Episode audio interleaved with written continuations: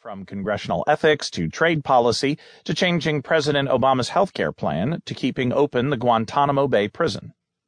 In nominating former Reagan administration official Robert Lighthizer to be his U.S. trade representative, Trump echoed the attacks he made on various trade deals during the presidential campaign.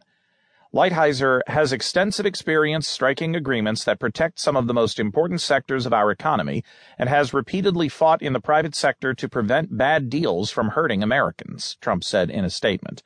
He will do an amazing job helping turn around the failed trade policies which have robbed so many Americans of prosperity. A critic of China trade practices in particular, Lighthizer said he is fully committed to President